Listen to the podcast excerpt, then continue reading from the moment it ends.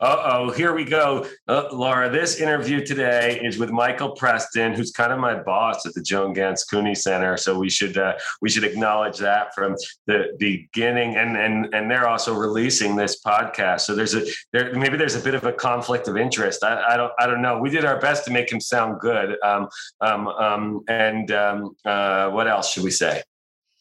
Uh, so I also have met Michael a couple of times. He's a really, really interesting person. Um, the work that he does around particularly youth perspectives in technology, I think is really, really important. Again, this is one of those conversations that I think is going to appeal to all different audiences for parents.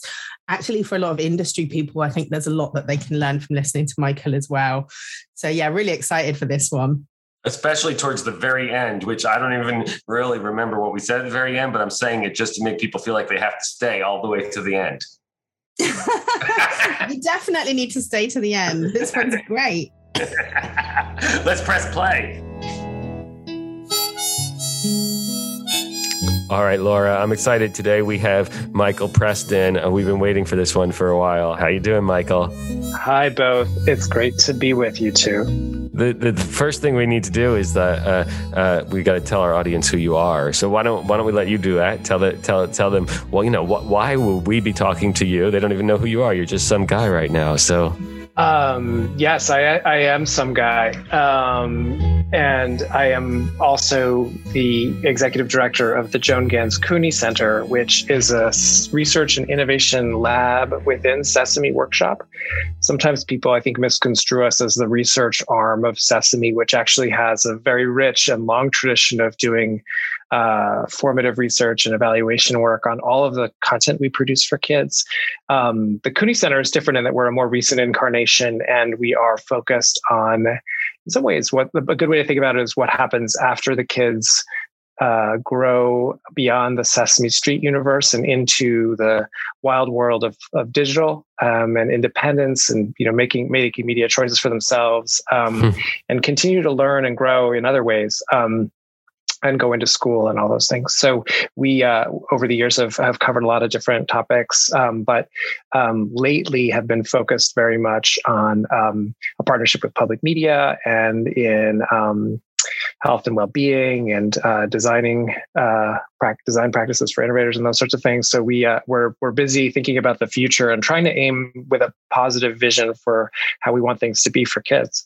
So, but I want to I want to go backwards a second because I want to get to how you got into this, Michael. So you're you you have this this this you're you're a you're a founder of CS for All, correct? Yes, although it it requires a little explanation, does it? Yeah. So CS for All is the is a couple of things. It is the, it's a concept of the computer science, um, which is a, a large uh, has there's a it's a field with a lot of breadth. What what computer science means, especially for younger children or K, a K twelve audience, is a study of what computers can do and on the sort of universe around that. Um, and I, uh, over the last, I don't know, eight or eight years or so, was very involved first in New York City and then nationally in helping um, schools and districts. Um, you know, the New York City Public School District being the country's largest at about a million students, um, navigate this world where computing was for uh, universities and up or very specialized um, for you know kids who went to certain high schools and to try and make it something that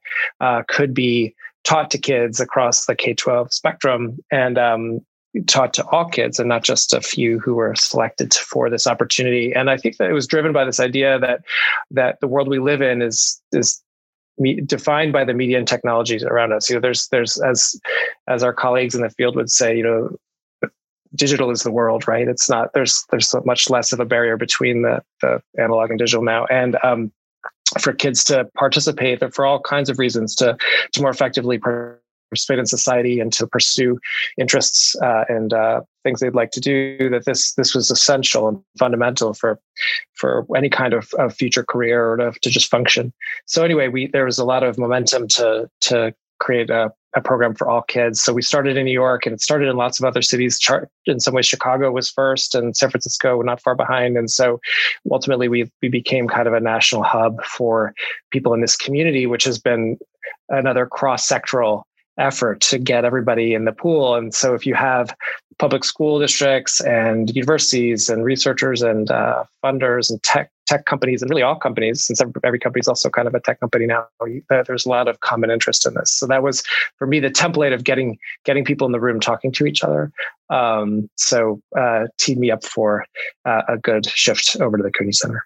Yeah. So, so can you tell us a bit about about where the Cooney Center is going, the future? Yeah, the, we're always going to the future, aren't we? Um, yeah. So, um, well, our, our, our, the the, pro, the biggest project we're focused on right now is um, a partnership with the Corporation for Public Broadcasting and um, a network of public media stations around the country. Where but trying to facilitate um, a conversation and, and a, a, way forward together with them. Um, first, based on research we're doing this year um, in two strands. One is focused on youth media practices, and the other on station engagement, with the goal of figuring out how to serve teens and tweens. Uh, this is an audience that public media has been really ac- acutely aware of as as a missing audience, the kids that are are not served well uh, by public media. There's not that much um, I think partly because it's so hard to serve uh, the big kids that they're uh, they they're they're diverse and their tastes change and as they become more independent it's harder to do things for them. It's it's almost like a, it feel it feel it, it almost feels like a like a you know like you're all the public media is how do you teach kids to read? Yes. it's all these learning you know for little like infants toddlers the smallest like you know y- yummy banana don't you feel sad? You're I never thought I never thought about it before that there really isn't much for kids as they start to deal with equally maybe maybe even more so uh, difficult developmental struggles. That's right. That's right. So so there's tons of great stuff for the little kids, um, and it, it crosses cultures and um, you know within this country serves kids across an age span that ends around seven or eight and i think you can say it's roughly tied to you know between when they go to school and or when they get access to a device which we know is becoming a, a, younger and younger phenomenon now, that that they choose uh, a, a, whole diversity of of media and it's interactive and you know it's it's uh, communicative. You know they're finding their people and all kinds of things happen. And ex- the accelerant is adolescent development that they become middle school kids and and, and older and, and go after all kinds of other things and they're they seek uh, they seek their their communities and their their, their unique yeah, things that make them individuals um, and their tribes. So, um, so figuring out. So we we have this theory that that the way forward with with public media will be to think less about them kind of in a homogeneous way and just kind of broadcast to them, but to actually do something that's much closer to where kids are and participatory uh, and and kind of differentiated to give kids more opportunity to take the reins. Um, so that's that's a, a, a process that's that's underway now. That's that's that's fantastic. Uh, so other ideas we're, we're, we're actively thinking about health and well-being i think this is something and laura we've talked about this a lot um, this this that there's this real need in the digital space to define um, health and well-being and to kind of get beyond this the sort of platitudes of screen time and how we're kind of oppressed by our use of digital media. And I mean, Jordan, you've written um, books about this, but the idea that um, that what kids do in digital spaces is what they do in non-digital spaces. It's a, it's a but it's also um, a, a, the whole range of of um, what kids want to pursue is just happening in, in, in other places and, and to, to think about it in a more nuanced way um, our findings from the public media work so far show, you know, multi-devicing obviously is is key. Um, you, you, might see a kid on their computer and phone at the same time, and they might be running five different apps at the same time. You know, homework, YouTube, chatting with friends, etc., um, all at the same time. Can can I ask a, a sort of a provocative question about that? I mean, I'm, I'm sort of like. Um, how do I put it? The, the, what makes me curious is I think um, you know, I'm I'm sort of imagining what would a public TikTok look like, right? what a public TikTok, and then, and then first there's a voice in my head that go that goes, you know, not, nothing like TikTok's ever going to get made unless it's made by you know disruptive innovator, you know, private sector kind of people. But I wonder if is it that is it that nobody's really tried to hit this this teen age from here, or is it really, or is there something um, essential about you know adolescence, puberty that that that that is just better served by by by um, the entrepreneurs than than than than by the caretakers. that's a great yeah, that's a great way to look at it. I I it's in, that's a and that's a big discussion we're having like you know for the future of of public media as it were what what are the core values that define it right is is more the standpoint rather than how do we kind of make make the thing that is captivating to, for kids, um, but it's public media, right? So um, even even in some of our interviews, kids aren't that aware of the existence of public media or what it means. Um, and you know, if you tell them that it's oh, it's commercial free, I think, or that it's free in general, kids are, are it's not as salient, and the kids are actually they think media is free in general, um, and that the cost what what pays for the that free media uh, they you know as they get older they understand more about how that works that that economic system that they're part of. Um, and it's just not it's not as concerning to them. And so kind of going back to the values of public media to you know to educate and enrich and inform and entertain like they're to think about how to how to bridge those values into those other spaces um, where we can kind of serve kids developmental needs more thoughtfully but we can also do it in the tech ecosystems that they're used to um, and not try to reinvent the wheel and try to attract kids to like this like um, this safer ground let's say. Um, and we can also think about media literacy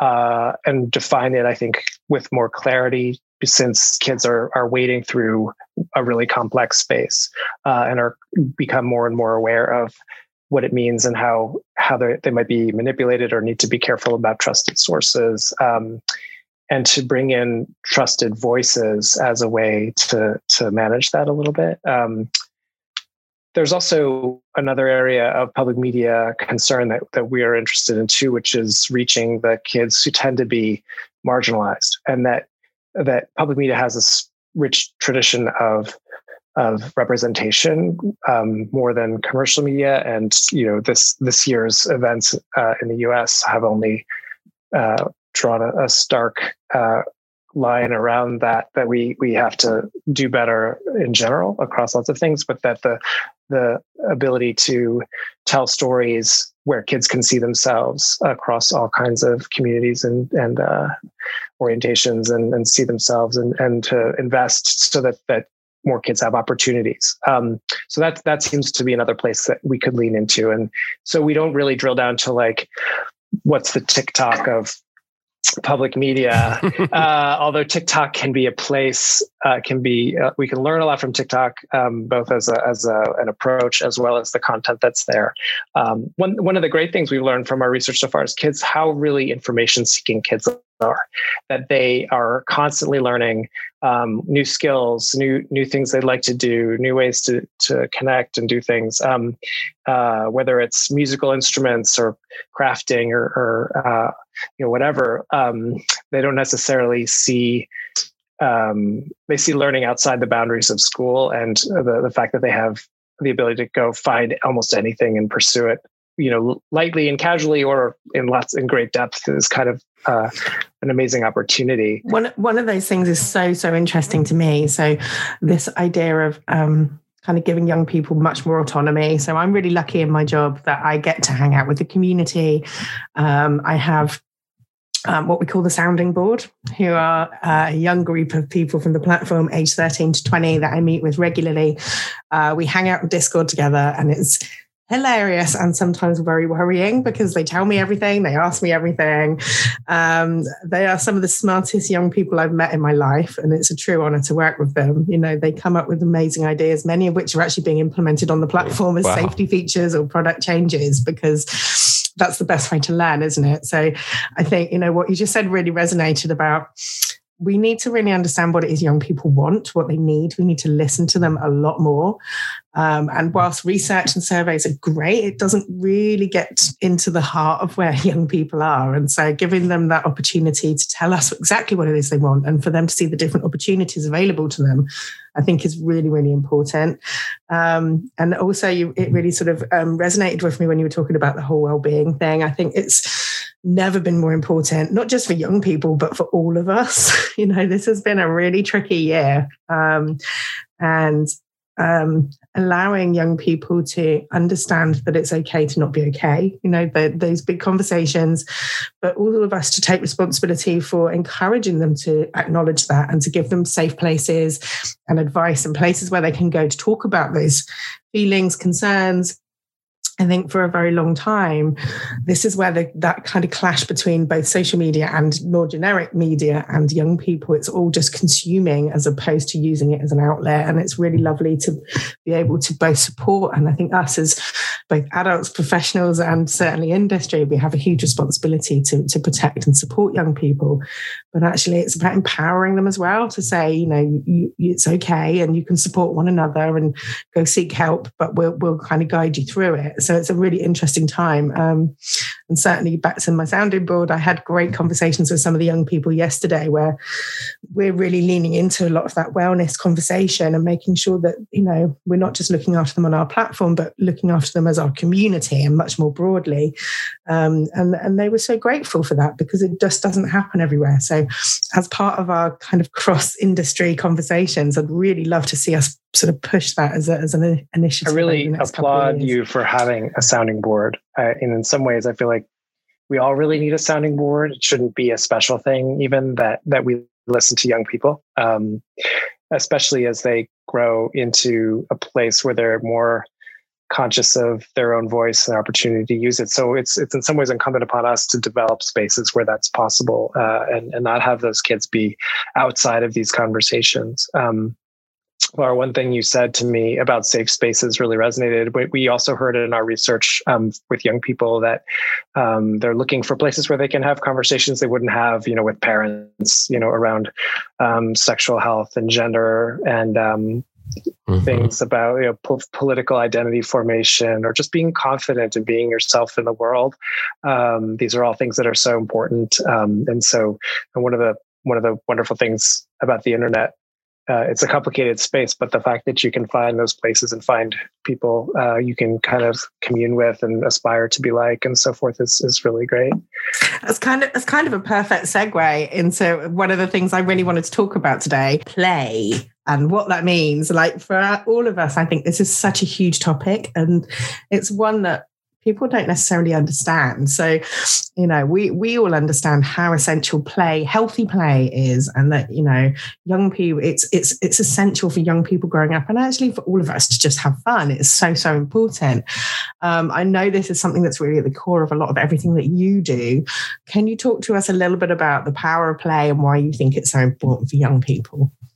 Uh, so so the the yeah the topic of play is is so fundamental and becoming so um, top of mind i think for a, a, lot of different reasons. I think there's a sort of the, the sort of broader sense there's a it's it's not a backlash, but it does feel a bit like a reaction to the way schooling has become so um, reductivist around performance and certain core academic subjects, and and that we've gradually squashed all opportunities for for play and um, for improvisation and and trying new things and just challenging ideas. That it's kind of been pushed out of the the, the learning space generally, and we know that learning. Uh, through play is is it happens from the beginning and playful play is is in some ways um, I don't know, fully interactive with learning. Um, they go together from an early age, and it's only later that we kind of stop valuing it as much. Uh, and it's not something that's just the, the provenance of like little kids. Um, so there, that starting from from that standpoint, I think that it's it's really important that we that we think about what it mean, what play means, and what its opportunities are. Um, and like our, the rest of our conversation here today, how it bridges the sort of physical and digital spaces, and, and how those are probably less salient to kids than it is to us, since since the kids only know a world of, in which digital experiences are happening side by side um, with the non-digital. Um, the other thing too is that during this pandemic time in which we are living is that play is is is found finding its way into new spaces, and so making sure that we're designing those uh, in ways that support all the, the the features of play that we like, um, and are not necessarily constraining them or or subjecting kids to sort of these adult affordances of technologies that maybe are not so great or or just not designed for kids. That there's an opportunity like most tech most technologies uh, that have wide up broad uptake that they are uh, designed for adults or for everybody first, um, which means adults um, and maybe just certain kinds of adults, but that we actually think actively about how these platforms are, are adopted by children uh, and young people and then actively designed for them and with them. So that seems to be a moment where we can really bring play into the foreground. Um, just to revisit one thing you were talking about, which really, again, for me, this whole how do we bring back play as an acceptable thing. It's like when children are really, really small, um, you know, we that's the way we communicate, is the way we teach them about the world. And then suddenly they kind of get to young adolescence and we're like, stop messing around, stop being silly, stop playing, get on with your schoolwork. What are you doing in your room right now? Um, and it's just, it's really frustrating. Do, do, what, what do you think the barriers are? What, what is it that's, you know, stopping educators and parents from allowing that freedom? It's a great question. I mean, in some ways, it's easy to blame the i mean I, I, I named school systems and schooling as one of the the chief um, aggressors against playful learning um, because we we hardly make room for those ideas. And it's almost like we don't trust kids that we have become so compliance oriented and so focused on outcomes and, and optimizing for like a, a pretty narrow definition of success through academic achievement um, ironically motivated um, decades ago in the U.S. by a desire to raise raise the floor and and help ensure that we had better outcomes across the board. Right, we have so so much disparity uh, in, in this country for sure around uh, educational achievement, and, when it's it's you know immoral that we have so many kids who are not prepared um, or not not reading at grade level or or you're just not not really ready to graduate from high school or, or go on you know yada yada yada like i could i could go on about that. um, but but so that that alone is a problem. But the, I feel like some of the the well intentioned folks who have tried to you know engage in this education reform effort have squeezed things out a bit. And then technology. I mentioned technology as another, another possible reason too. Is that you know anything that that you make on a computer is designed and it's um, and it tends to be designed to have certain functions and they can kind of you, you specify what it's going to do and it tends to narrow then the field in which you can operate. And so the the rise of sort of a hacker culture around tech uh, is in some ways a direct and playful um, and subversive response to the the need to sort of program everybody yeah, I think I think we get we also need to need to look at the adults, and I don't, um, you know, and I don't mean look at what the adults do. I mean look at what we consider to be um, adult adulthood, um, and um, I, I, don't know, you know, a, lot of uh, a, a, a, lot of what I see among among grown-ups is is is that we think like our life is about doing work, right? Um, we, we, don't work to fund the the to fund the play the playful parts of our lives. We we get some playful parts our lives after as a reward for for working in unplayful ways. And and the reason I say that is not is not just to sort of um, bring up a, a, an epistemological question, but also to say in some ways, like I think that's at the core of the learning problem because you know you can say well, there's better ways to teach children, but I, we are trying to teach them how to fit into a certain image of adulthood, and in some ways, I'd argue we're doing it in a way that matches the image of adulthood that most that most of us are living. Um, so you know we can complain all we want, but first you got to change the the ultimate outcome before you just think about what's the best way to get to all the small outcomes along along along the way. We we just had a really interesting discussion um, here at home. Actually, my son's school he was he used to attend a Waldorf school, and it was really like very much about the child and well being and growth and all of those lovely values. Um, and it's been taken over by a different type of academy trust, and they're introducing a school uniform a very strict old school blazers etc school uniform. And obviously the kids are really struggling with this concept. And we all a lot of the parents challenged. And the school came back saying well it helps them into adulthood where they will probably be expected to wear suits at which point, all of us who work in tech and similar were like, "Really? It's a long time since I've been wearing a blazer." Actually, I'm wearing my pajamas right now. I, I haven't taken them off in eight months. so yeah, I think I think you're right. I really that it does make sense, but the just the values we need to question as to why why do we still think that way? And actually, we can all you know, back to that thing of being disruptors, maybe we should disrupt that norm and make it a bit more healthy. If we're talking about well-being, actually we as adults need to look at our own work-life balances and well-being so that we can be better role models for young people. So yeah, well let's let's let's jump into that question and, and and let me turn that to you, you, Michael. I know you're you this is one of the things you think a lot about is what is well-being, what is wellness when it comes to kids. So let, let's let's just, let's let's ask that in the big sort of abstraction way. What is what is well-being? What is wellness? What do we really mean when we're when we're saying we're concerned about um, well, I, I, think everybody's concerned about kids' health and well-being, but you know, what what do we mean what, yeah, what do there, we mean we're actually so concerned many with? layers to it, right? I mean, it's it's about you know when we're talking about the teen and tween work, it's about identity formation and being you know comfortable with your with yourself as you discover yourself right that that's that's so important but there's also the the the community side of it you know where you fit in the world and how you develop relationships the relational side relational side of things the the idea that kids are we've actually been having this active debate um, internally about like what what how to design like really nutritious content for kids or experiences that that so much if you look at like the connected learning work it's a lot about interest driven learning as the sort of primary driver.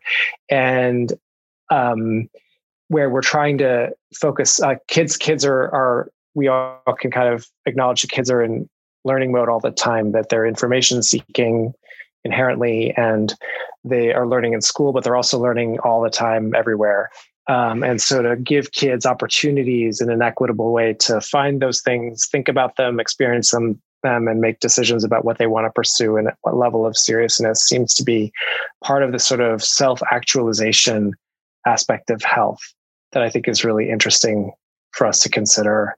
Um, and so is it is that meant to be what does it mean to be fulfilling for those kids? Is it to be um, to make them happy or to have fun or to be delighted by it or have a, develop a sense of wonder? Is it to just be like, or at the other end of the spectrum, more like what you were talking about, um, Jordan, about like preparing for adulthood or, or, or uh, Laura, your, your school's example, like, um, this whole idea of college and career readiness as, as a, as a design for, for the future, like why, why learn? I think that was absolutely beautiful explanation, actually, because it's not as simple. You know, it's not less screen time or less apps or less game time or, you know, eat well and go for a run. It's not that easy. It is about the self, it's about the wholeness um, and helping young people be grounded, safe, supported. You know, it's it's that whole it takes a village approach. We all have to be a part of that well-being and supporting them to to find it themselves as well. No, right. I, I, I, you know, it's. I feel like I just kind of like went off on this improvisational tangent because because truly we're thinking about this actively all the time right now um, and uh, i think that the, obviously there's a really robust uh, research base on um, well-being on adolescents and, and, and youth um, children tweens teens the whole spectrum. Um, and so we can certainly ground ourselves in that space and it's important to but then also just to acknowledge um, that that the pervasive media that we live in um, together uh, creates different kinds of opportunities and challenges um, that just help us kind of take a step back and acknowledge kind of what it means to to kind of grow up in this space. Um, Stacy Matthias, who's a, a researcher and designer, had this company where the tagline was helping kids do the work of growing up um, something like I think I'm trying, I'm paraphrasing a little bit there, but I, I, that really stuck with me. Yeah, and I think maybe that's the bit where we've all looked at it as academics, professionals, medical professionals of we know what's best for young people. And in some cases we do and we have to make sure that we're stepping up and doing all of those good things. But the bit that was missing for a long time is actually I think asking young people what they needed and what they wanted. And I think that might be the final bit that's really going to take this to a different place where it, it really is much more effective. The other thing I love about this media research that we've been doing is the the sort of balance between serious and non-serious. That you know we talk about play over here and we talk about learning over here um, and then try to bridge them as a sort of a learning through play thing. But i also think there's a lot of room for messing around, joke like uh, I think Mimi Ito used that term messing around, but also joking around and being sarcastic or pretending or trying on a, a completely different identity from the one that you may have uh, in some circles. And so, you know, while I think while we can get very heavy about the sense of well-being, I think bringing a sense of of of of joy and I, I before I, I mentioned subversion, like it's it's actually fun to take risks and break rules and do things wrong and differently and and we have to we have to like acknowledge that that's not only possible that it's that's really vitally important and that that that that's that's almost like an essential skill as well like are you willing to to do the thing that you think you should do Awesome. Well, we're going to have to wrap up now. It's been a really amazing conversation. We have a couple of questions that we've asked all of our guests, so please bear with. Um, so, the first one from me would be if you had a crystal ball, what would be one prediction you're going to give me about what the landscape might look like in 2021? Oh, wow. 2021 is only um, like a month away. I, I know that was. she doesn't usually ask it that way. Usually, she's like the future, and that's that's much easier than, than a month. Yeah, it's like so. First of all, we're gonna have jetpacks um, because that's the future. Um, I the it's interesting. So one of the ways this question's been framed to me before is like, what's life like going to be like after the pandemic? And it's fun to imagine that there will actually be a post-pandemic life, and we'll be able to go places and hug each other and all that kind of stuff again. Um, but I do think it's interesting to think about what we'll have learned from all this um, where it's felt very constrained and restrictive and you know sometimes oppressive and scary.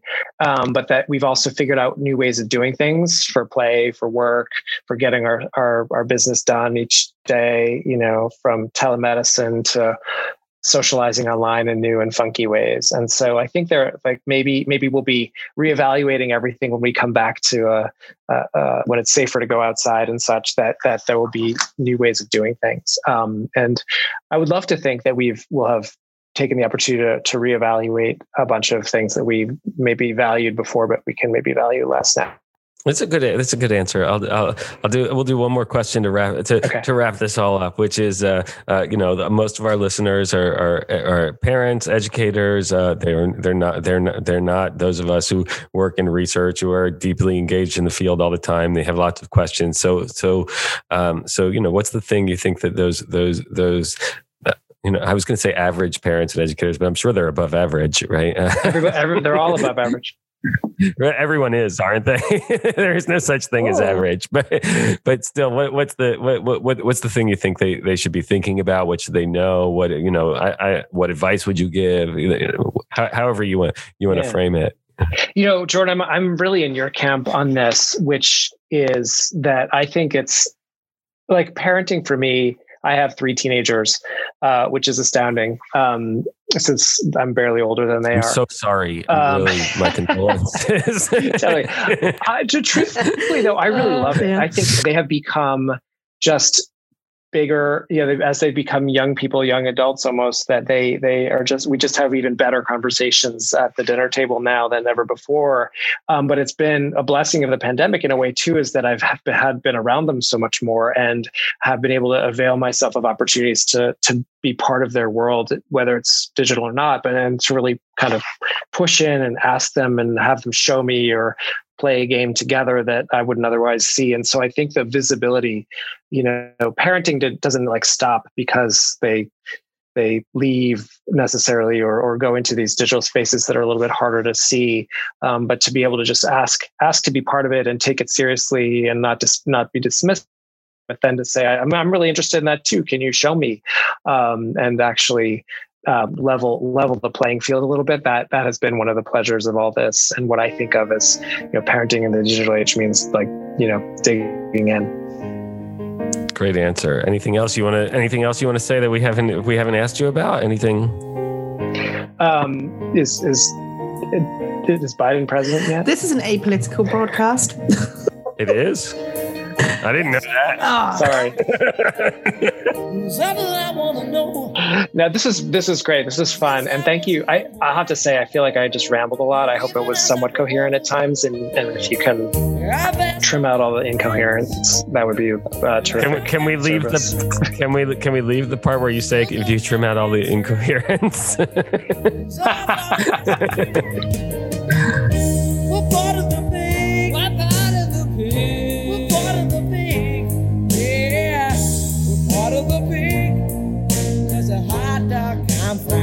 that one long question about what well-being means i think you know we we're on the one hand, like we're actively trying to develop like measures of, of well-being, and people like Michael Rich are going to have, um, you know, really clear criteria for that sort of thing. You know, somebody who's a clinician, whereas I'm still I'm still much more of a human development kind of like actual self-actualization kind of person, like not in the hokey sense, but of like like finding yourself and and like you know using all these available resources. So I think that's that's so interesting.